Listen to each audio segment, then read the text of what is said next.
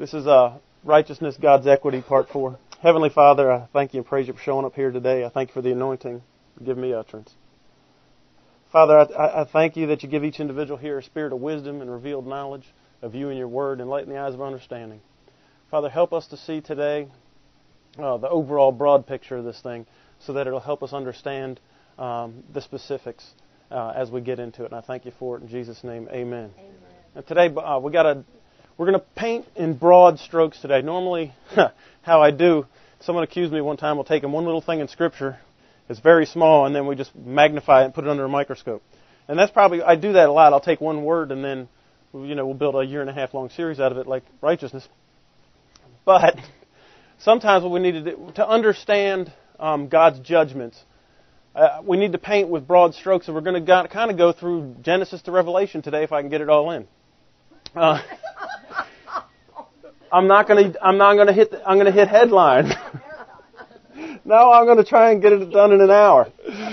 I want to hit headlines today, so if we don't stop and and you know I don't answer every question because a lot of times I'll answer every question that's in a verse. Every word that comes up, I'll kick it over, kick the rock over, and so that there is no question. Okay, we're not going to do that today. So we'll get questions answered later, but I want to uh, kind of hang with me, buckle up. We're going to try and paint with broad strokes and hit headlines here. Is that all right?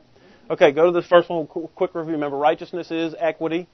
Uh, I'm not going to go over that again. Go to the next one. There was three kinds of righteousness in the Bible. There's unrighteous. They have no equity. They're bankrupt with God.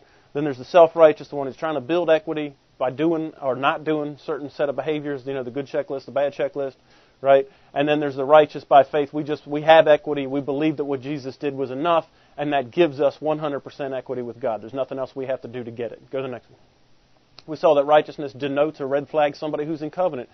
If, this is important for today, if you see someone called righteous, it's because they had a covenant. The Bible doesn't call anybody righteous that is not in covenant because along with covenant, remember, uh, go to the next one, the legal definition of covenant is that uh, it's a legally binding contract and its validity is automatic in a court of equity. In a court of equity. So you get equity, part of the covenant is that's that contract that is valid in a court of equity. There's no loopholes, there's no technicalities. So when the Bible calls somebody righteous, they have a covenant. Go to the next one. We saw that the court of equity, uh, uh, that there's a whole area of law that's uh, devoted to uh, fairness and justice. There's no technicalities. Um, there's no getting off by a technicality. There's no you didn't read me my Miranda rights, you know, and that so you know, and the, the evidence was gotten by the fruit of the poisonous tree and all that. So you got to let me walk. It doesn't happen. Um, it's kind of like that. Uh, what was that Alan Jackson country song? Who's doing who and who's doing wrong and who doesn't care anymore? What we do is we find out who's doing who and who's doing wrong, and in equity we fix it. It doesn't. We don't really care about all the technicalities of it, which is much better for us. Uh, as we get through these rules, you'll find out that because you can make a mistake, and if you didn't intend to, that that won't count against you. But under technicalities of the law, if you make a mistake, how many know you made a mistake? Oh well, there ain't no do-overs, right? So go to the next one. Uh, we saw that uh, the whole point of a court of equity is to prevent irreparable damage. We want to prevent you from being uh, wronged or you from suffering a loss on a permanent basis. It'll always fix what was wrong. Go to the next one. We saw that uh, a court, the difference between a court of equity and a court of law is that law is based on the Ten Commandments or common law, statutes and ordinances, what uh, you know Congress and the city councils make and the county councils, and on past judges' opinions, case law. That not so in a court of equity. Go to the next one for me, Mandy. Within a court of equity, everything is based on a single case, the specific facts of a single case, and it's based solely on the judge's discretion. Okay? We don't care what the written law is. We don't care what the statutes are. We don't care what some judge thought but prior till now. In this same kind of case, we want to know exactly this case is great for us because if you made a mistake yesterday and you forfeited your rights yesterday or you blew it yesterday, we queue up a new one today. Yesterday don't matter anymore. That's good. Isn't it? Because I can get a fresh judgment today. Even though I blew it yesterday, this is a new one. Okay, go to the next one. Uh, in modern history, the courts of equity started around King Arthur's time in Old England, where the king, with his royal power, decided he needed to fix some stuff that the, the court of law was not fixing. He righted wrongs with his royal power. And we saw that under the U.S. courts, uh, we did the two for one deal. We put them together uh, under one cause of action, so we don't really have a court of equity anymore in this land uh, and really it blurred the lines, and so uh, it hurt us. It hurt us because we don't get to enjoy the benefits of equity. Go to the next one. and why, why we're talking all about this is because God's court is a court of equity, not a court of law. Court of equity, not a court of law. And if you think, if you, if you approach God, and this is how our society is, everything is drilled into your head about the rule of law, the court system, and how that works. That's, if you think that that's how you're approaching God, you, you always will feel guilty when you stand before the judge. And even now, if a cop comes behind you and turns on his lights, even if he's not pulling you over, right, and he's going around you, don't you have that heartbeat skip a moment? What did I do? Check the speedometer? I don't have that anymore. You know why? Because I, you know when that left me? The first time I turned on the lights when I was pulling somebody over. So I know what's going on in that end of the car. I know that that guy is just as guilty as you are of whatever you think you did. Okay? But so if you already have, you have that. If you ever been to court and you stand in front of the judge, and you know what, you could have met the judge at the grocery store and not thought nothing of him, but you get in that courtroom and, and because you know that they have power over you. So that you, ever, you know what I'm talking about? If you think that that's the same set of rules when you stand before God's judgment or the white throne judgment or the judgment seat of Christ, you will feel like, oh boy, here it comes. Uh, okay? Under equity, you don't have to worry about that. You don't have to feel like, oh, what's going on? Guilty. Remember that a guilty conscience came from the law. There was no guilt before the law. And the law was instituted, it, it made guilt happen. We'll talk about that a little bit more today. Go to the next one. Now, I keep talking about this because God's rule, I'm going to keep driving this point home. God's judgments and His decisions and His sentences are based on the rules of equity, not the rule of law. So you don't want to put yourself under the rule of law because under there you lose. Okay, if you are guilty, you're guilty. Under equity, not necessarily. And I'm going to I'm going to give this a foundation today because rule number three, before we go into it, is that your intentions under the rule of equity, intentions are what counts. It's what you intended to do is what God looks at before He makes an adjust, before He makes a judgment. Isn't that great? But in order to understand, before we can get to that, we've got to understand some stuff uh, from Genesis to Revelation, really, to see how the rules go. Go to the next one. Uh, equity is higher than law. That means equity has higher jurisdiction or is on a higher level than law. Go to the next one. Equity is important to us so that we understand how God's judgments are made, and we want to be on the winning side, don't we? Mm-hmm. If He's handed down a winning judgment, I want it, and I want my judgment now, especially if it's a $2 million judgment, right? I mean, let's put it in quote hard cash.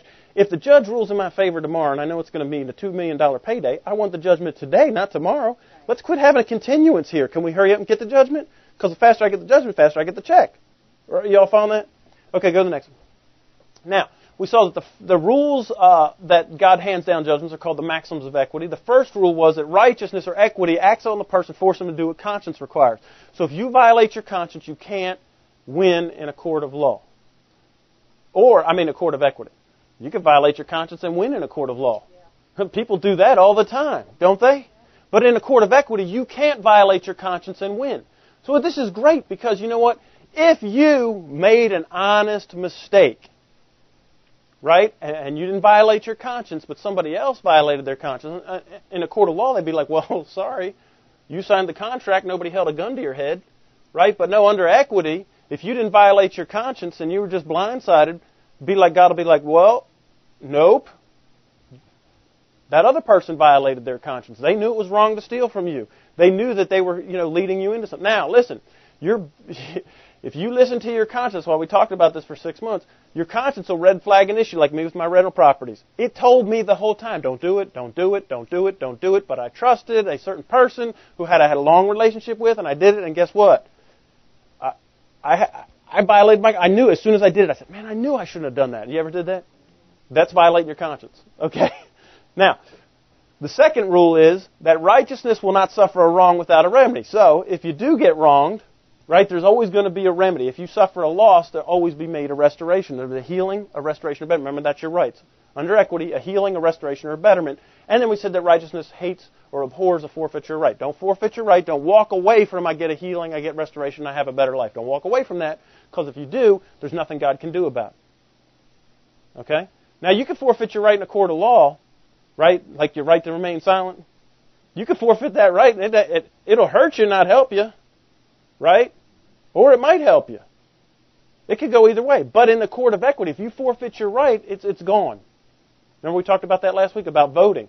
right? In the presidential primaries, if you didn't go vote, you forfeited your right to vote. You don't get another shot until the next election. Now you can reassert your right because every case is single.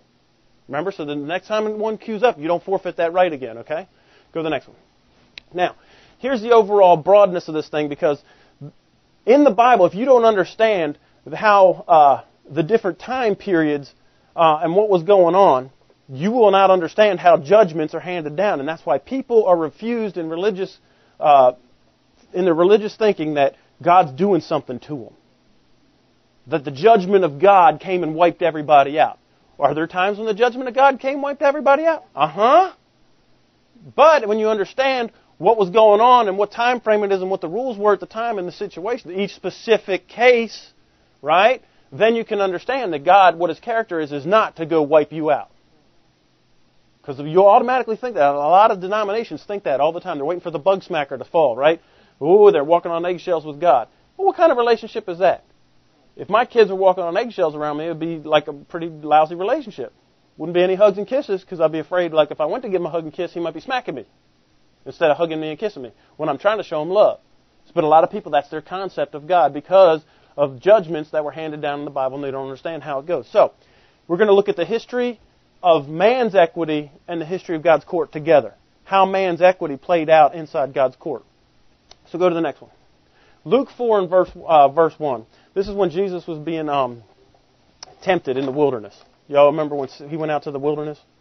Okay, this is what this is. And I, I want to show, because we're going to set the stage here, we're going to look at the beginning and at the end of really what man's, man's time here on the planet. And Jesus, being full of the Holy Ghost, returned from Jordan, and he was led by the Spirit into the wilderness, being 40 days tempted of the devil. And in those days he did eat nothing, and when they were ended, afterward he hungered. Well, if you went for 40 days without food, well, you'd be hungry too, wouldn't you? Okay, I'm looking for, you know, chicken wings or something. And the devil said unto him, If you be the Son of God, now how many know Satan knows he is? He knows who he is. Okay? If you be the Son of God, command this stone that it be made into bread. And Jesus answered and said, It's written that man shall not live by bread alone, but by every word, rhema, of God. Go to the next one. And the devil, taking him up to a high mountain, showed him all the kingdoms of the world in a moment of time. And the devil said unto him, All this power or authority I will give to you, and the glory of them. For that is delivered, in the Greek it says, surrendered unto me, and to whomsoever I will, I give it. So he takes them up to the top of the world, and he shows them the entire world system. All the great superpowers of the day in a moment of time. In a moment of time, if he showed them all, he could have been looking at us too. Mother Russia, in a moment of time, he showed them all the kingdoms of the world and all the glory of them, all the wealth, all the riches, all the commerce. Right? Remember all that from glory? He said, What was delivered unto me or surrendered unto me? That sounds an awful lot like forfeited unto me. Mm. doesn't it? So what happened was that Adam forfeited his forfeited the whole thing over to Satan. You see that? Now, Notice the next, go to the next thing. In verse 7, he says, And if you'll worship me, all of this will be yours. And Jesus answered and said, Look, dude, you know that ain't right. You know you can't give me those planets. You can't give me all those kingdoms. They don't belong to you. Is that what he said? Jesus did not dispute one thing that Satan said, except get me behind, get thee behind me, Satan, for it's written, I'm only going to worship the Lord my God, and only Him is who I'm going to serve. I'm not going to worship you. I'm not going to serve you. He did not take any umbrage with the fact that the kingdoms were Satan's and that they were delivered unto him or surrendered unto him and that Satan could give them to whoever he wanted to. Did he say that that can't? No, he didn't. He didn't touch that. You know why? Because all that was true. Because Satan is the god of this world. Right? Y'all, y'all following that?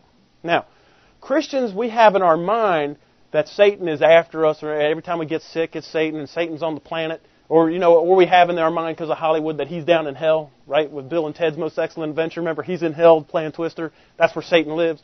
You know where Satan hangs out at? No, he hangs out in heaven. Go to the next one. Revelation 12, this is at the end. This is at the end. Now, at the beginning, he didn't, but he started to figure out a game plan as this thing went on. We're going to find out, we're going to look at how, how this thing evolved. Okay? Revelation 12 and verse 9 said, This is at the end now. And the great dragon was cast out, that old serpent called the devil and Satan, which deceived the whole world. Now, how many of the whole world at the time when he deceived them was Adam and Eve. It wasn't too hard at the beginning, was it? Am I lying? This guy's not that sharp. He deceived two people. Good job. Okay? Are, are, you okay? Now, and he was cast into the earth, and his angels were cast with him. And I heard a loud voice in heaven saying, Now has come salvation and strength to the kingdom of our God and the power of his Christ. For the accuser, the prosecuting attorney, I put under there because that's what in God's court, that's what he's doing. He's accusing. That's what the accuser is, isn't it? In any court, the prosecutor is the one that's accusing. The accuser of our brethren is cast down, which is accuse them before our God day and night. He's on 24 hour prosecuting attorney duty. He ain't wasting no time here on the earth because what he's doing is working the judgment angle. See, in the beginning, when he was down here with Adam and Eve, it was, he was, it was okay. He only had two people. And then you had Cain and Abel, and that worked out pretty good because he got rid of one of them. You know, but y'all follow the Cain and Abel story? And then, but the earth started multiplying. How many know it's getting harder and harder for him to go to work? So what he did is he figured out that if I get a judgment against them, it makes my life a whole lot easier. He's going to the source, isn't he? Mm-hmm. If he can always get a judgment, then he can win without doing a lot of hard work. He's working smarter and not harder. So where is Satan right now? Heaven. He's in heaven day and night. He's accusing or prosecuting the who? Brethren, so listen, if you ain't in the covenant, he don't give a flying flip about you. That's why people, that's why unrighteous people will prosper a lot of times. That's why bad stuff don't happen to bad people a lot of times because he don't care. He ain't prosecuting them. Who's he prosecuting? The brethren, right? All right, y'all see that? Okay, now go to the next one. Here's the timeline of equity. Mandy, I got this thing faded in on a little, you know, so I'll go to the next one. It'll just appear. Now go to the next one, and we'll see. Ah, whoa. Adam four fifths. Isn't that cool? Look, I worked all week on that. I had to give me, yeah, good job, Andrew. All right, so Adam forfeits man's equity in about 4000 BC. Okay, um, it's, it's about 4000 BC that Adam forfeit. He surrendered the whole thing over to Satan. Okay, now let's look at one scripture real quick in Romans. Romans chapter 5. Now, we're going to come back to Romans 5 a couple times today because it sums up the whole thing in about four verses, you know, from Genesis to Revelation, where I'm going to take you. Uh, we could just read four verses, but that would be too easy. So, here we go in Romans 5 and verse 12. Romans 5 and verse 12. So you kind of red flag that or put your pen in there or something in your finger there because we'll be back to this. Wherefore, as by one man sin entered into the world and death by sin, so that death passed upon all men, for all have sinned.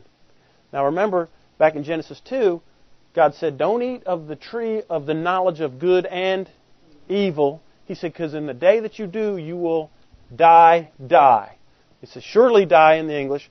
In, in, in the Hebrew, it says, Die once and die twice. Now remember, he's going to die two times spiritually, and then he's going to die physically. Because once he dies spiritually, he loses his Zoe life. His, now his bios is going to play out and degenerate. He forfeits equity for everybody. Good job, Adam. All of mankind. It's gone. So now we're left with no equity. Yikes. Right? And then all hell breaks loose. Now come over here to Genesis 6. Go to the next one, Mandy. Because what we're going to see is Noah is going to get a piece of equity back. But it's in 3000 BC. Now I'm just rounding off because I'm not getting all the technicalities as broad strokes, okay? A thousand years after Adam gives up his equity, Noah gets a piece back.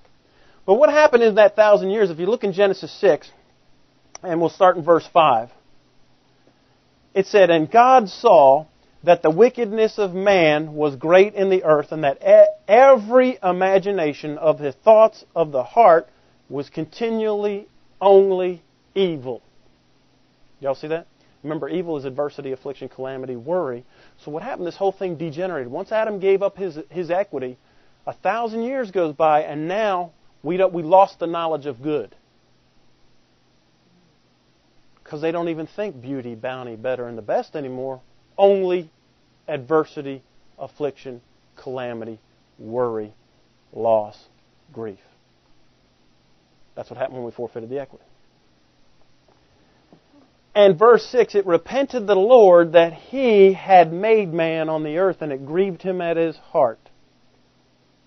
And the Lord said, I'll destroy man whom I have created from the face of the earth, both man and beast, and the creeping thing, and the fowls of the air, and it repents me that I have made them. But Noah found grace in the eyes of the Lord. Why did Noah? Why is Noah had all these guys? Well, because Noah, there's two things you're going to find out about it getting equity. How does equity, how is righteousness or equity accredited to you? Remember, Abraham did what to God and he got equity, he got righteousness? He believed God. Abraham believed God. Remember, so equity comes, remember Romans 10.10? For with the heart man believes unto equity or righteousness. Remember that?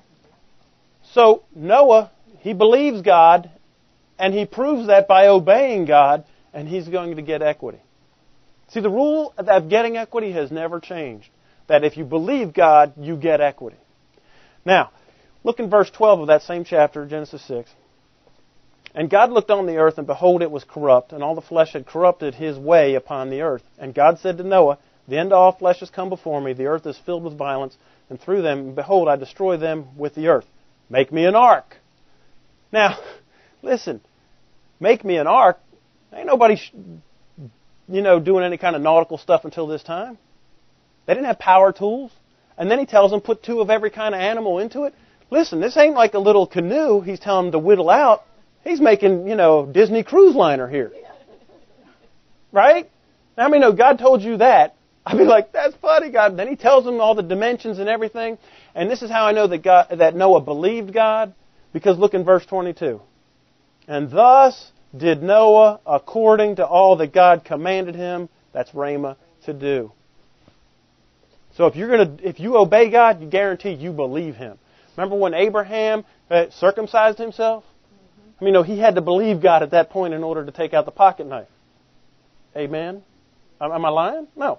So Noah, about a thousand years later, he gets a little bit of equity back. And looking right in the very next verse in chapter seven, verse one, and the Lord said to Noah, Come thou and all your house into the ark, for I have seen, for, for thee I have seen righteous before me in this generation. Noah gets personal equity. I mean, is in what generation? His generation. That don't help me any. Does it help you any? No, but what did help me was that God did create a covenant. Remember, if you're righteous, you have a covenant. God did create a, have a covenant with him. Remember he, he came off the boat and he gave you know, the deep fried turkey? Remember one seventh of all his food? And then God said, I'm going to put the rainbow in the sky and I'm going to make a covenant. I won't destroy the earth from now or evermore. And I'll have seed time and harvest, summer and winter, cold and heat, and day and night. Are you enjoying that? We are enjoying that. I mean, if there wasn't day and night, it'd be kind of crazy, wouldn't it? I know sometimes we don't like winter, but if you're a ski buff, you do. So summer and winter's good. Seed time and harvest is good because if there wasn't any harvest, we wouldn't be eating. Would you be eating? You know, wouldn't be any ethanol either. Right? No tortillas. If there wasn't harvest. Right? So we are enjoying, we, the whole, everybody on earth since that time has enjoyed some of Noah's equity, but his equity didn't transfer to anybody else, did it? It said in this generation. So we still don't have any, well, it doesn't help me any. I'm glad Noah got some. And then did the wash and rinse job on the planet and everybody's wiped out. Remember? All right, go to the next one. So then we get to Job. Job is about 500 years after Noah gets off the boat. Another 500 years goes by. So the earth is replenished, commerce is taken over again, and we're all giddying up. Okay? Now, Job worships God, but he don't have any equity. Go to Job chapter 1. And we'll do a mini thing on Job here. We'll try, well, I'll probably spend more time on Job than anything else today. Because there's more questions and warped thinking about Job in the body of Christ than probably anything in the Bible today. Job was the first Bible, or uh, book of the Bible written. Job was. It's the oldest book in the Bible, and it happened around 2500 BC. 500 years after the flood and 500 years before Abraham. How many know back in the garden in 4000 BC, God told the serpent, And Eve, remember, Eve's seed is coming and is going to fix this whole thing. I'm going to get the equity back. Remember that?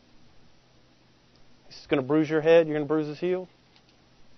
So God's working to find a way to get Jesus here to get our equity back. Now he's a he's, he's a God of patience, ain't he? We're already how many years into this thing? All right, so Job chapter one says there was a man in the land of uh, Uz whose name was Job, and that man was perfect and upright and one that feared God and eschewed evil. Sounds like a good guy, doesn't it? Did he call him righteous? How do you get righteousness? By believing God. Job is the most faithless person that you'll ever find in the Bible. In fact, he believes that God is doing it to him. He don't believe God. He don't believe that God's good. And if you look in Hebrews chapter 11, where we call it the Hall of Fame of Faith, it starts with Abel and works its all the way down to like, you know, Barak and Gideon and Samson and Samuel and Job ain't mentioned anywhere in there. You know why? Because Job had no faith. He did not believe God. And he, because he didn't believe God and he didn't obey God, guess what, how much equity he got? None. Is he a good man? Uh huh. Does he worship God? Yes. There's a lot of Christians that worship God, but they don't believe Him. They don't believe He's good, and they don't get equity. They don't believe that what Jesus did is enough because they're doing their behavior checklist. And all, I'm telling you, if you think about Christianity today, there's very few people that have equity. Because the whole thing has been built on doing the law. Pick any denomination. It's all about doing a checklist. In verse 2, and there were born unto him seven sons and three daughters, and his substance was also 7,000 sheep, 3,000 camels, 500 yoke of oxen, 500 she asses, and a very great household, and all that this man was the greatest of all men in the east. And his sons went to feast in their houses, every one on his day or his birthday. So he's got seven sons, and they all have a big, you know, month long party on their birthday. These kids, seven months out of the year, are having parties. Is Job a good daddy? I don't think so. Because he's financing the parties and didn't teach them to worship God. What he did was, watch, we'll just read it. And, and so it was on their feasting days had gone about every time the month is over that Job sent and sacrificed for them. And rose up early in the morning, offered burnt offering sacrifice to the number of all of them, so he did for all of them, that Job said, It may be that my sons may have sinned and cursed God in their heart. And Job did this how long? Continually. He didn't teach his kids to worship God, he's just trying to cover them. Suddenly, Job ain't all the big patron saint that I want to be just like him that everybody claims I'm just like Job. Are you? You probably are then. All right. Now, there was a day when the sons of God came to present themselves before the Lord, and Satan came among them. Now, see, Satan been running around. I watch this. And the Lord said, Satan, where did you come from? And Satan answered the Lord and said, From going to and forth in the earth and walking up and down in it. So here's the first time recorded that Satan he starts to he stumbles into something here. He shows up into heaven after being on earth for 1500 years and creating all that havoc. So he shows up into heaven this day and he, he doesn't really realize court's going on, and he isn't the prosecuting attorney yet, but he turns into it after this event, because then he find, he gets traction. And the Lord said to Satan, Hey, have you considered my servant Job? There's none on the earth like him. Perfect and upright man, didn't call him righteous again. One that fears God and eschews evil. Satan said, Does he fear God for nothing? Remember, fearing God is that you hate evil adversity and affliction. Remember, what caused the flood was that everybody thought, oh, continually on adversity and affliction and calamity and loss. Well, Job fears God, and Satan says, oh, of course he hates evil. He ain't got none in his life. He's the richest cat on the planet. How many know if all you, if you're the rich, you're the top dog? Are you? I mean, really? Is there any adversity that you can't buy your way out of if you're the richest guy on the earth? So that's what Satan's saying. He's like, does he like not hate evil for nothing? And then he, sa- he says, you Hast you not put a hedge about him and his house and all that he hath on every side? And you bless the works of his hands, and the substance is increased in the land? But put forth your hand and touch all that he has, and he'll curse you to your face. Now, I said this before that God was illegally blessing Job, but God can't do nothing illegally, right? But under court equity, how many know The planet is now Satan's, right? But, God, but the earth is the Lord's and the fullness thereof, right? So what God did is this is really His planet. He rented out or leased out the planet to Adam, and Adam subleased it out to Satan. You know, so I mean, no, God just can't come into the house anytime He wants. You got to give the 24-hour, you know, landlord notice before He comes in, right? Satan, what Satan's doing is telling him, hey, look, you you can't come in here with that. I'm the I'm the new you know tenant. Man ain't the tenant anymore. I'm the I'm in charge. And look what God tells me. He said, Behold, all that He has is in your power. Now, a lot of people think that He just gave him that power. We just read in Luke, in Luke 4 that Satan told Jesus, All this is in my power, and Jesus didn't dispute it. God's telling him here right now, He said, Listen, you are, it's already in your power. What are you talking about? You, you're running the house. It is your house. You can do whatever you want. It's not in my power, it's in yours. Do you see that's what he's telling him? What's Satan doing? He's asserting his right in the court of equity. He's asserting his right that this is my house. 2 Corinthians 4 and verse 4 says that Satan is the God of this world. He's starting to figure it out right now. With Job, he's figuring out, I can assert my right. This is mine. This is mine now. He didn't, ha- he didn't have that standard. Do you know, God told him that. Is God a fair judge? Yeah, God has to tell the truth, doesn't he? Satan didn't realize that when he walked in because he's telling him, look, you go ahead and wipe him out. If you wipe him out, I'll curse you. God said, it ain't in my power. Everything that he has is in yours. I think that was a light bulb moment for Lucifer. Huh? Wait a minute, this prosecuting attorney thing's starting to form an idea in his head. But God said, but don't only upon himself don't put forth your hand. And so Satan went forth from the presence of the Lord. And then all the stuff happened. Right? Bad day, the kids die, the sheep are gone, the camels are gone, everything, you know, the whole thing's wiped out. Okay? And then uh, look down here in verse 20. Job arose and rent his mantle, tore his thing, shaved his head, fell down on the ground, and he worshipped. And he said, Naked I came out of my mother's womb, naked I shall return hither. The Lord gave, and the Lord has taken away. Blessed be the name of the Lord. In all this, Job didn't sin, nor did he charge God foolishly. But is he telling the truth? Does Job know what he's talking about? He ain't got a clue. And I'll show you at the end. Now, now what happens next is that Satan comes back and he says, you know what, let me make him sick. God's like, oh, go ahead. Don't kill him, but you go ahead. He's in your, he's in your power. I mean, no, that's true. Job doesn't have equity. He never believed God. He doesn't have a defense. Is anybody up there defending Job? what you see is there is no defense against the accuser. If you don't have a covenant, you got no defense. If you don't have equity, you got no defense. And he has no defense. Job don't even know what's going on. He's getting whipsawed. We didn't, he didn't realize we were having court. He didn't realize we needed to have a defense. I mean, you know, Satan's starting to get pretty smart now. Now, Job's wife tell him, look, just curse God and die, right? And then look over here. He's like, oh, yeah. Now look over here in chapter 3 and verse 25. After all this stuff happens to him. Now this is the first book of the Bible ever written. He don't have the Bible. He don't know what we know. He doesn't even know that God is a three-part being. You remember the Character of God series, Job knew God as a two-part being. Verse 25, he said, For the thing which I have greatly feared has come upon me. Is he in faith? Does he believe in God? He's believing that the thing that he fears most is coming on him. And that which I was afraid of is come unto me. And I was not in safety, neither was I in rest, and neither was I quiet, and yet trouble came. You think? Who did this to Job? Job did it to Job. Job set himself on a course. Yeah, he worshiped God, and because he gave to God, God was giving him back. But he didn't have equity.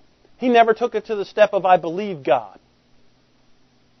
How do I know? Because he never trained his kids to believe God. He didn't even train his kids to worship God. He trained his kids, I'll cover you. Go have fun. I got it.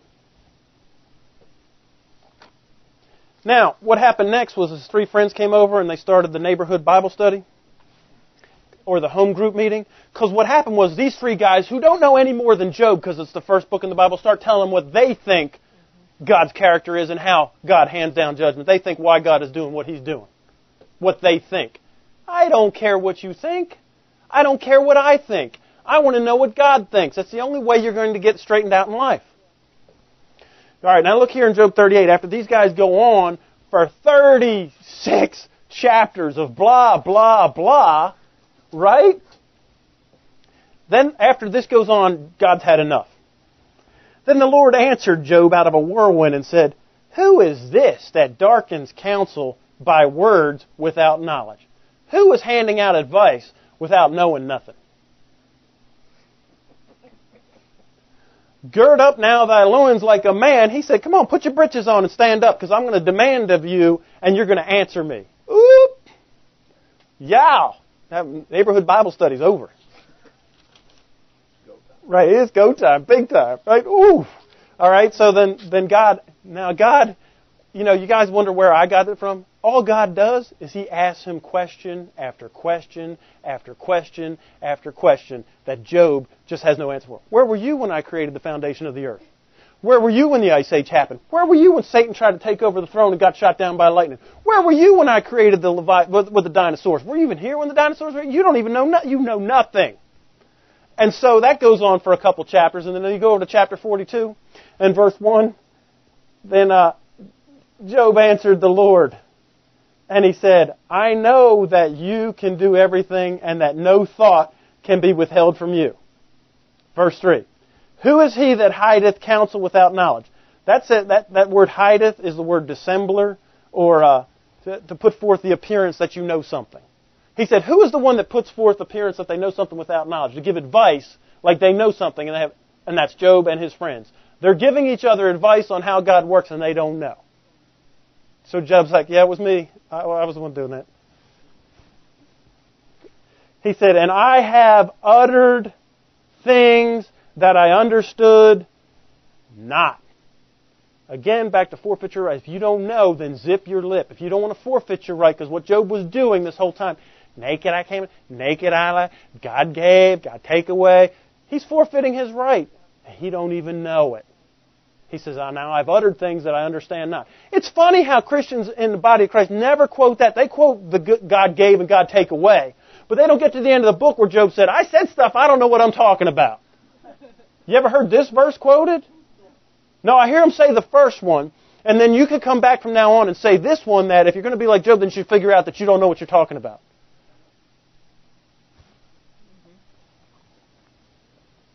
He said, Hear, verse 4, I beseech thee, and I will speak, I will demand of thee, and declare thou unto me, that I have heard of thee by the hearing of the ear, but now mine eye has seen thee. He realizes at this point, I've been getting secondhand information about God, and now finally I know firsthand from you what your character is and how judgments come down. You see that's what he's saying? He said, I've only heard of you before, but now I'm seeing you firsthand with my own eye.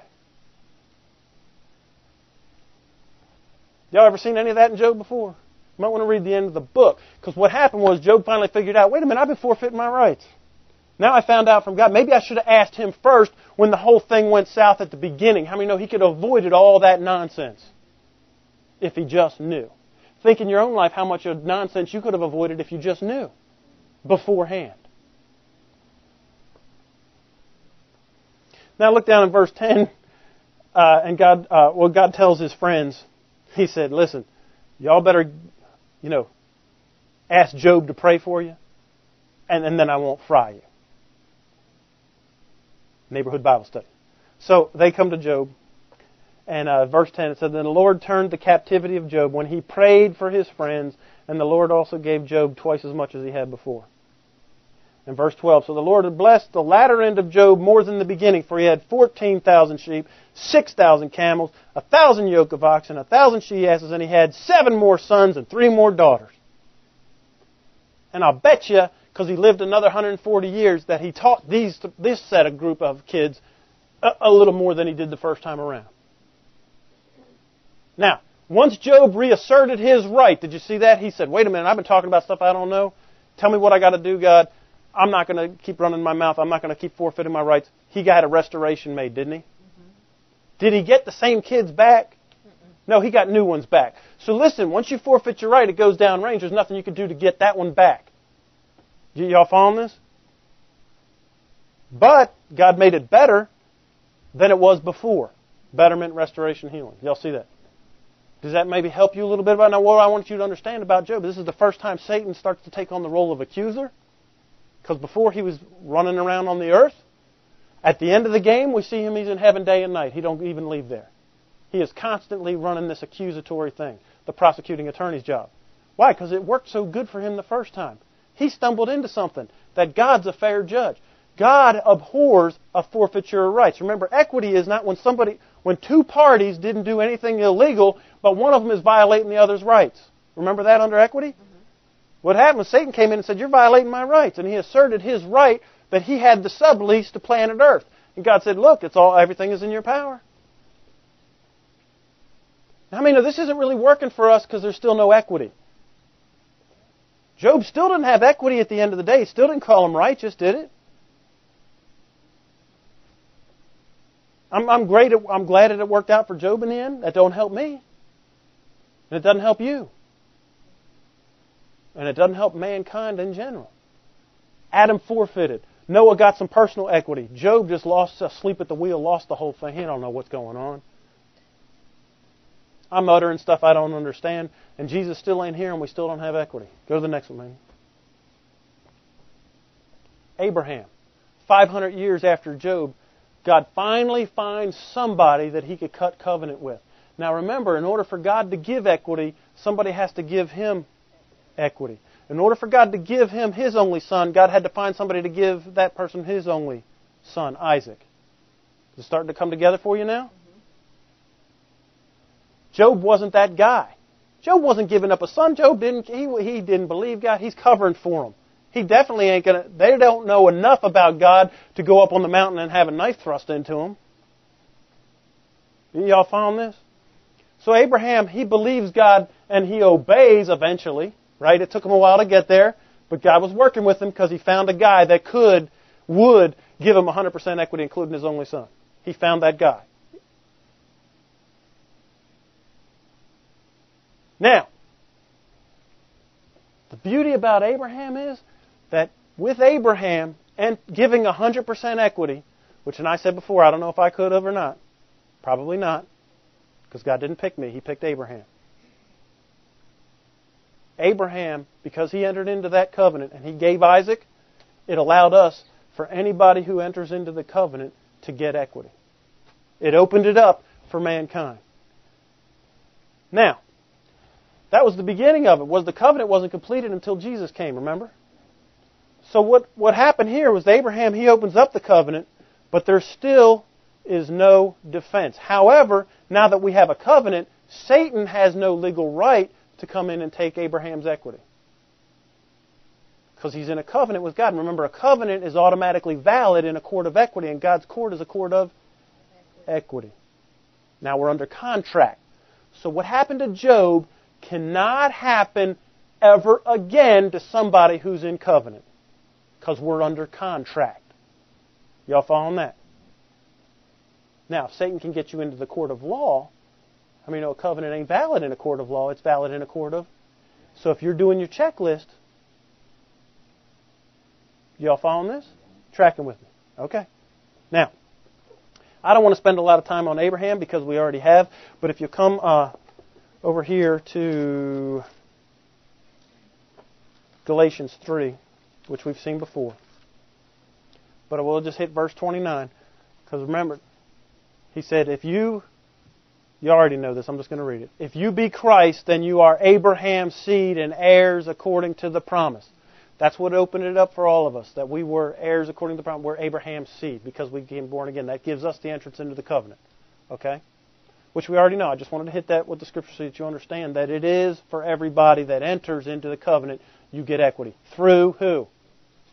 Jesus Christ. Okay. Now, go to the next one for me. And then hit it one more time because my cool animation. Whoa! I love it. Now, after Abraham, I'm so excited about that. After Abraham, we got Isaac, and then Isaac had twins named Jacob and Esau, remember? And Esau gave up his birthright, sold it for a bowl of soup. Y'all remember that? right? And then Jacob had the, the, the patriarchs, right?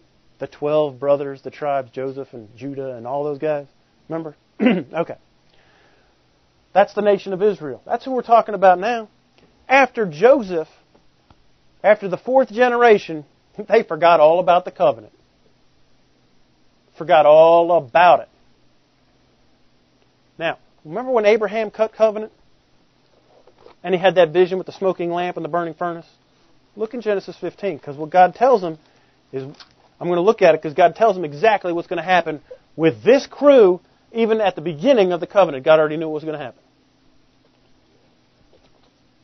Genesis 15. And we'll start in verse 12. It said, The sun was going down, and a deep sleep fell upon Abram. Lo, a horror, great darkness fell on him. And then he said to Abraham, Lord said to Abram, Know of a surety that thy seed shall be a stranger in a land that is not theirs, and they shall serve them, and they shall afflict them for four hundred years, and also that nation whom they serve I will judge. And afterward they shall come out with great substance. Then he stops that whole thing and he says, Then you will go with your fathers in peace, and you'll be buried in a good old age. But in the fourth generation they shall come again, for the iniquity of the Amorites is not full. Who is the fourth generation? Joseph and his brothers. Remember, we just counted it out. Abraham's the first. The second generation is Isaac, right? The third generation is Isaac's kids, which are Esau and Jacob. The fourth generation is Joseph and his brothers. Y'all following that? They were supposed to get out of there, but because they didn't, they're stuck in Egypt for 400 years into slavery. Because they didn't obey. Now turn over to Genesis chapter 49. Well, let's go to 50. Now, all this, I, I hit this heavily in the Character of God series. I don't know if you guys remember it or not. Genesis 50 Remember, I'm headlining today. If you need details, you go listen to that series. It's online. Genesis 50 and verse 5. Joseph's talking to Pharaoh, and he says, And my father Jacob made me swear, saying, When I die in my grave which I have digged for me in the land of Canaan, there shall you bury me. Now therefore let me go up, I pray thee, and bury my father, and I'll come again. He shouldn't have come again, he should have just stayed there. So they do come out again and they go back to Canaan, and Pharaoh said, Go up and bury your father. And they had this big entourage. The whole military escort goes up there, all of his brothers, all of his family. And guess what? He should have left. Because Jacob told him go. And then they came back because you know what? It was an easy life there. Joseph was somebody. He ain't in power anymore, but they still remember he's somebody. Then Joseph dies in verse 24, and right before he dies, Joseph said to his brothers, I die, God will surely visit you and bring who? you out of this land and unto the land which he sware unto Abraham, Isaac, and Jacob. That's still the fourth generation. They still had a shot to leave. But Joseph was the only covenant guy out of the group, okay? They were all just a disaster, if y'all remember those guys. Sleeping with stepmoms and all kind of nonsense, okay? Now let's just keep right into Exodus 1 and verse 8. Now there arose a new king over Egypt, which knew not Joseph, Ah, now it starts going south because then if you look in verse 13, and the Egyptians made the children of Israel to serve with rigor, and they made their lives bitter with hard bondage and mortar and brick and all manner of service in the field, and all their service wherein they made them serve was with rigor. They put them into slavery. They forgot the covenant. They still don't have a defense. How many know? Because on the other, it doesn't tell us the other side, but I guarantee you the accuser's up there going, I know you got a covenant. They ain't. They're not. They're not doing what you said. You told them fourth generation to go back. They came right back to Egypt. You can't do anything for them. They're not obeying you. They're not believing you. You can't give them equity. Y'all see that? Mm-hmm. Now look, what Joseph did, it was it was a great life back there, but he didn't go for his inheritance. The inheritance, he even says, the inheritance is the land that God promised Abraham, Isaac, and Jacob, and then he goes, he's in Egypt. Your inheritance is over there, but because I know a guy over here, I'm going to come back here. And guess what? That natural favor ran out, didn't it? Your natural hookup will run out. It was supernatural at the beginning, wasn't it? And when he was obeying God, it was a supernatural hookup. He was the prime minister of that nation. When that time ran out and he was supposed to get out of there, now it turned from supernatural to just natural. And the natural faded away and died out, and now we're in bondage. 400 years later, they have forgotten completely about their covenant. They don't have equity. They're not practicing equity. They're not giving equity. They're smoked. Y'all see that? That is in 1900 BC. Go to the next one. When Joseph was 1900 BC, now we have 400 years later. 1500 BC is when Moses shows up on the scene. And if you turn with me real quick over to Hebrews 11.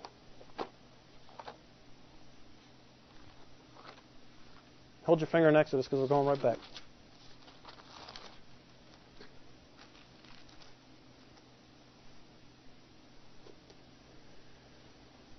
Verse 24 By faith, Moses, when he was come to years, had refused to be called the son of Pharaoh's daughter, choosing rather to suffer the affliction with the people of God rather than enjoy the pleasures of sin for a season, esteeming the reproach of Christ greater riches than the treasures in Egypt.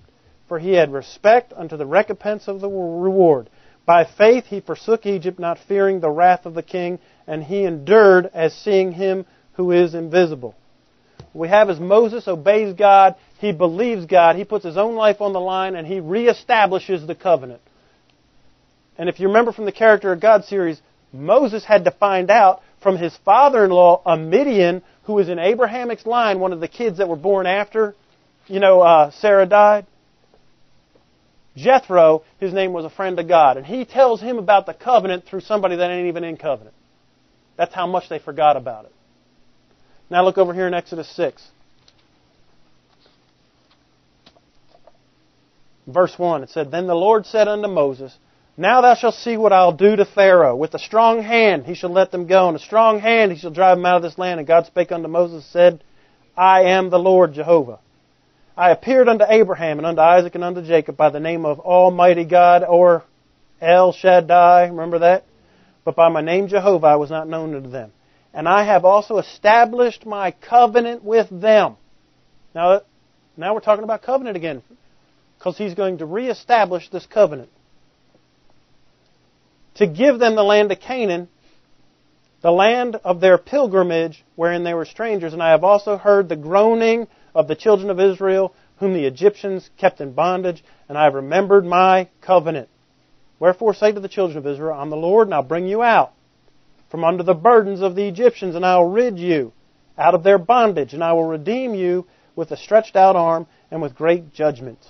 And I will take you to me for a people, and I will be to you a God. And you shall know that I am the Lord your God, which bringeth you out from under your burdens of the Egyptians. In verse 8, I will bring you out into the land concerning that I did swear to give to Abraham, to Isaac, and to Jacob, and I'll give it to you for an heritage. I am the Lord. In verse 9, Moses spoke this to the children of Israel, but they hearkened not to Moses for anguish of spirit and for cruel bondage. He's offering them a reestablishment of the covenant, and they said, No, nah, we don't want it. We're in survival mode. We can't even think about getting out of here. See that? So, what they did is forfeit their right. They continued, for 400 years, they forfeited their right. Why did God leave them in bondage? They forfeited their right. God could do nothing for them. And then when he found a guy, Moses, that he could reestablish the covenant with somebody that's obeying him, they still are forfeiting their right. Moses drags them out of there because Moses refuses to forfeit. He does get them out of there, but they still have no defense against the accuser until the law is given. And that's why the law was given as a defense. Because until that time, they're just at the whipsaw and will of Satan uh, uh, asserting his rights and they're forfeiting theirs. They have no idea that they got rights. Y'all following this? Now look over here in Galatians 3 because we saw this before, but this is why the law came.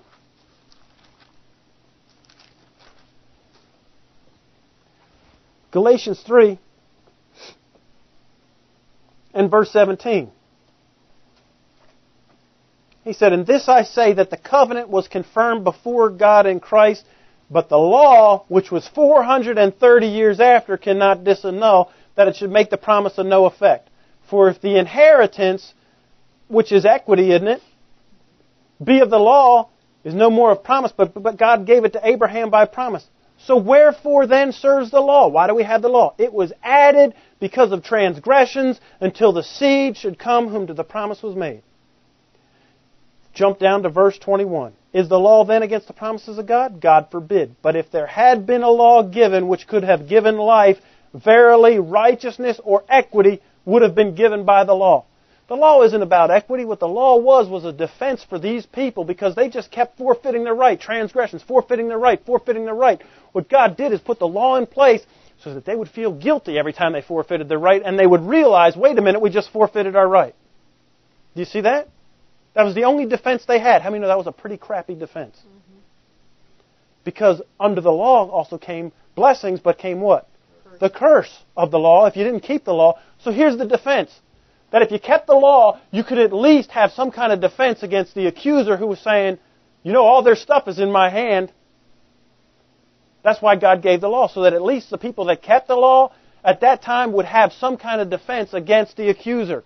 If you didn't keep the law, how many know the accuser is right on that? Because he's the accuser of the brethren. Y'all following this? So during this time of 1500 BC till the seed, when was the law supposed to be? Until what? The seed came, which is Christ. Because what happened with Christ is go to the next one. Jesus came back, and what he did was he bought back Adam's forfeited equity for us. We don't need that defense anymore because we get a different defense, and that's Jesus is our defense. Y'all following that? Now look over in Romans 5. I'm moving along pretty good, huh? Not bad. Okay. Romans 5. Now remember in verse 12, we'll start there. It said, Wherefore, as by one man sin entered into the world, who was that? Adam. And death by sin, so that death passed unto all men, that all have sinned. For until the law, sin was in the world, but sin was not imputed when there is no law. So when there was no law, they didn't realize they were settling. Do you see that? They didn't realize they were settling, that they were forfeiting their right, because there was no law there at that time. They didn't realize that they were forfeiting. He said, nevertheless, even though they didn't know they were forfeiting, death still reigned from Adam to Moses, even over them that had not sinned after the similitude of Adam's transgression. He says, listen, from the time of Adam all the way up until the law, there was no defense. Even if you didn't sin the same way Adam did, which was forfeit the whole thing. Remember, I said, I didn't do that. Did you do that? I didn't give it over to Satan. I wouldn't have. Maybe if I was Adam, I would have, but I ain't Adam, so now I know better. I would never do it. You wouldn't either. Right? Fool me once, shame on me. Fool me twice. Or what is it? You know what I'm talking about. So listen, from Adam to Moses, he said, death reigned. There was no defense until the law came. But the law still didn't give us life. All the law did was give us a defense so that I wasn't up there in court with no way of knowing, hey, I need to assert some rights here. That's all the law was for. Now, let's keep reading. In verse 17, it says, For if by one man's offense, Adam, death reigned by one, much more they which receive the abundance of grace of the gift of righteousness, which is what? Equity. So we get the gift of equity by one Jesus Christ, and we should reign in life by one Jesus Christ. Therefore, as by the offense of one, judgment came upon all men to condemnation. Even so, by the righteousness or the equity of one, the free gift came upon all men unto justification of life. For as by one man's disobedience many were made sinners, so by the obedience of one shall many be made righteous, have equity. Jesus came and he bought back the equity that Adam forfeited, and now I don't need a defense of the law anymore. He is my defense attorney. He takes over the spot as the defense attorney for me. So now I don't have to keep the law because I have my equity back. I rely on my defense attorney. Go to the next one, Mamie. 1 John 2, and I'll show you right here in the scripture, it actually uses the word defense attorney. 1 John 2 and verse 1 says, My little children, these things I write unto you, that you sin not. Sinning is settling or forfeiting your right. You understand? It's not cussing, drinking, smoking, or chewing. He says, I'm writing this to you so that you don't settle or forfeit your rights anymore. And if any man does settle or forfeits his rights, he says, we have an advocate. That is the word defense attorney, an advocate. With the Father, Jesus Christ the who? The righteous. He's the one that bought back our equity. He lives by the rules of equity. And now because of him, I get equity. And if I live by those same rules, it's easy to have a defense attorney because we're under the rules of equity, not under the rule of law. If I take myself out of equity and I start living by the law, how many know Jesus is the defense attorney in the what court? Equity. He's the righteous. He ain't the law. If I do the law, I wake, I wait, I waste my defense attorney. I walk away from my defense attorney. Y'all seeing this? So if you don't dump the Ten Commandments, if you don't dump that it's a behavior checklist, and you don't pick up with, I need to do what my conscience says, and I need to not forfeit my rights, and then we're going to go down the rest of the rules of righteousness, the maxims of equity, so you know what the rules of the court are. If you don't live by those rules, you walk away from your defense attorney.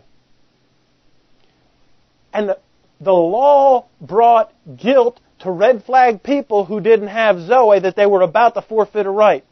If you're living in a guilty conscience, you forfeit equity and you're back in the law. It doesn't belong to you. It was until the seed came, which is Jesus Christ. Y'all found this? Mm-hmm. He said, and he, our defense attorney, verse 2, is the propitiation for our sins. Y'all ever heard that word? It's like a big, you know, religious word, propitiation. Why don't we explain it? That word propitiation means someone who will extinguish the guilt that was incurred by our sin. He's the defense attorney that'll stand up there, win the case, and will extinguish any guilt that came with the forfeiture of our right. He don't cover the guilt, he extinguishes it. So if you're feeling guilty, know this, you're not in the court of equity. If you're feeling guilty, it's because what's going on? Red flag, hold on. And I said this a hundred times in the conscience series that a red flag should go off if I'm feeling guilty. Stop. What's going on? Whether it's guilt from my mama or my uh, relatives or the neighborhood Bible study or guilt from societal pressure or anything like that is making me make a decision based on guilt, you should stop. I'm not pressured into nothing by nobody. Now, sometimes that strains earthly relationships a little bit. Oh well, I'm going to stay under the court of equity and under the rules of equity because I want a winning judgment. And I really don't care what you think. That should be your attitude. Don't get guilted into getting back under the law. Why would you waste your good judgment? Your good judgment, as in God's winning sentence handed down for you, the $2 million judgment. Why would you throw that away? Because someone's making you feel guilty? I'm not going to make decisions based on guilt. I'm not going to walk away from my defense attorney. I'm not going to walk away from the one that will extinguish all guilt. For the sake of, well, I don't want to, you know, cause any confrontation. Well, you know, that's, you know, that's not really acceptable behavior in our society. We shouldn't, you know, stir the pot or what, you know, I don't want to make them mad. Well, then forfeit your good judgment your good sentence, your good $2 million under equity, or whatever it is. He is the propitiation, for our sins. And not only for ours, but also the sins of who? The whole world stopped the tape. What are you kidding me? It's available to everybody. Jesus paid for mankind's equity back. He paid for what Adam forfeited for every body. If you take yourself out from equity, you forfeit the right. And there's other people, they didn't even know that they could get their equity back. They didn't know they lost it. It's still available to them, but they're forfeiting the right to have this defense attorney, who is the dream team of all defense attorneys, stand before the judge and go to work on your behalf. You understand that? I ain't afraid of judgment anymore. Remember what I said in the beginning about the white throne judgment and the cops coming behind you and you feel like, oh, what I did wrong? You don't have that feeling anymore if you know he's your defense attorney. Are you sweating it? Man, I'm call my attorney. I'm not you know, I'm not answering any questions. I'm not saying anything. Call my attorney. What? I'm going to lawyer up. Did y'all find this? And with this lawyer, it's I'm golden. Why would you throw that away? I mean, really. You know he's going to get you off every time. That's what it says right there. He's going to extinguish the guilt incurred. If you did anything wrong, he's going to get you off. Why would you throw that away? And we throw it away by not living by the rules of equity and the rules of this court. Because if you walk away from equity and you put yourself back under the law, Jesus ain't the defense attorney under law. There is no defense attorney under law. You defend yourself under law. By did you keep it or did you not keep it? Do you get blessing or do you get curses? And Galatians 3:10 said that if you live under the law, you're under the curse because you can't keep it. So if you want to defend yourself, isn't that what self-righteous people do though?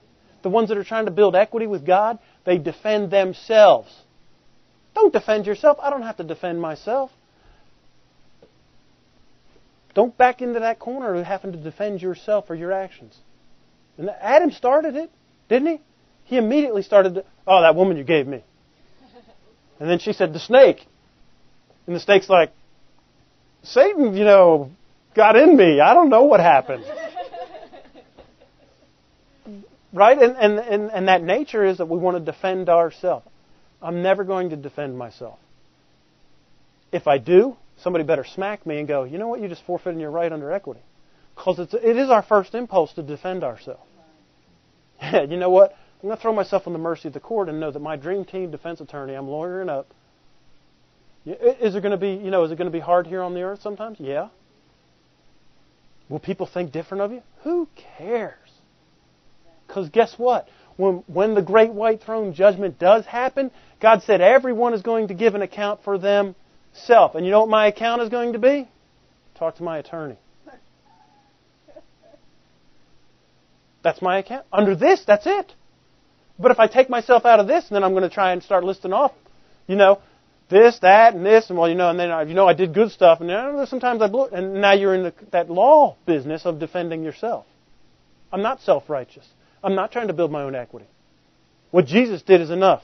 Talk to my attorney. Zip it. You're the client. Just sit there and be quiet.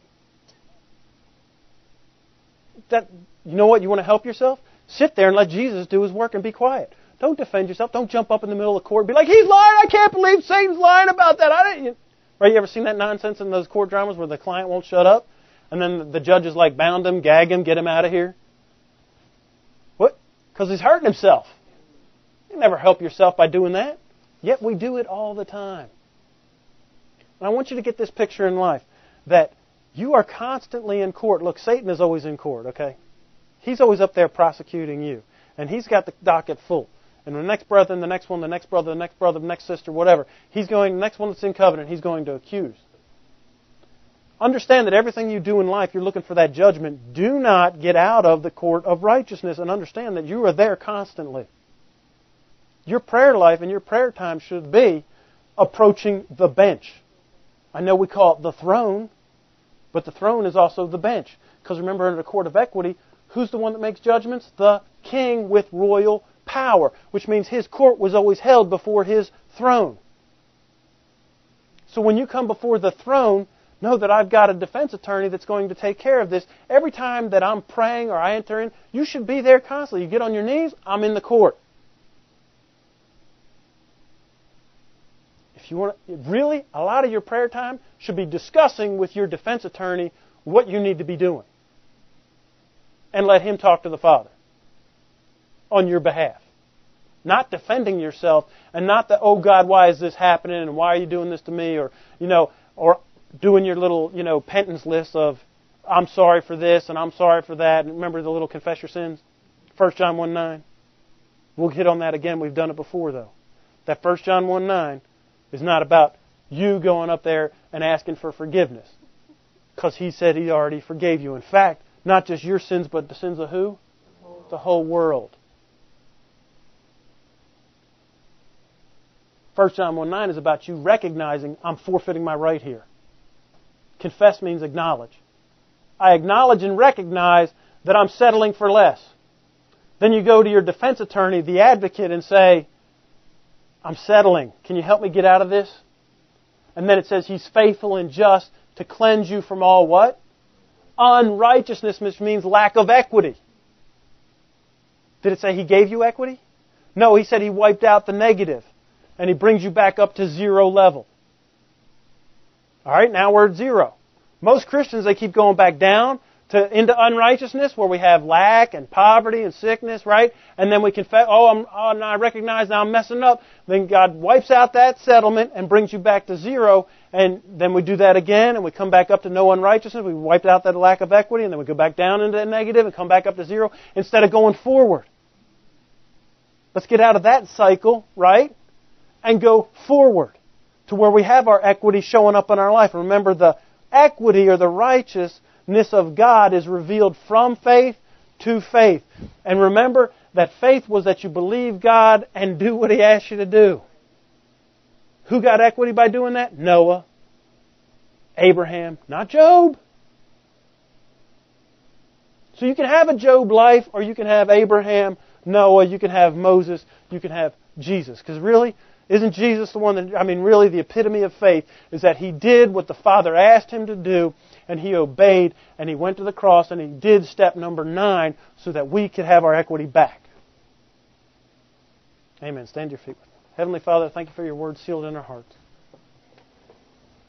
Holy Spirit, come alongside us this week. Help us to remember not to forfeit our rights under equity.